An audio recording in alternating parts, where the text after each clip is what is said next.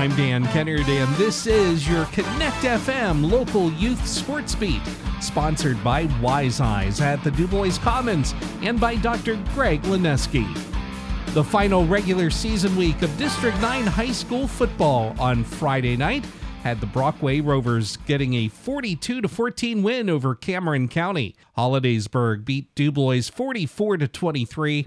Also Friday night, Brookville a 35 6 winner over Ridgway. Punxsutawney shut out Union AC Valley 33 0. Clearfield with a 44 33 triumph over Chestnut Ridge, and Curwensville finishing the regular season with a win 36 28 over Tussey Mountain. Coming up in District 9 high school football playoff action Friday night, it's the Class Single A quarterfinal round. The 7 and 3 Brockway Rovers will play Union AC Valley. Their record 5 and 5. That game will be Friday night in Brockway at 7 o'clock. You can catch all the action on affiliate station Sunny 106.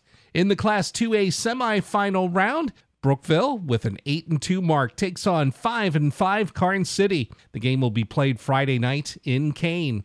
The Class 3A championship game will be played between 7 and 3 Punxsutawney and 7 and 3 Clearfield. That matchup will be in Dubois Friday night at 7 o'clock. For the Dubois Beavers, they finished the regular season with a 4 and 6 record and will advance into the sub-regional playoffs among Class 4A teams. Their next opponent will be the District 6 champion.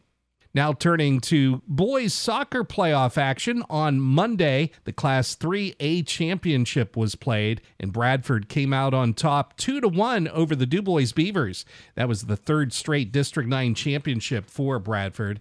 Also on Monday, it was the Class 3A championship for girls soccer, and Bradford and Dubois faced off in that one as well. Bradford winning two to nothing. That makes it the sixth consecutive championship for the Lady Owls of Bradford. In girls soccer playoffs on Tuesday, the Class 2A championship for District 9 was played, and Clearfield got a 4 0 shutout victory over St. Mary's. That's the second straight title for Clearfield.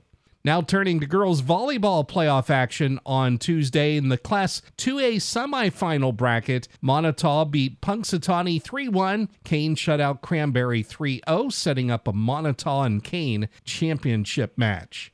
In the Class Single A semifinals, Elk County Catholic advances with a straight sets win over Coudersport. Clarion Limestone gets into the championship as well with a 3 2 decision over Oswayo Valley.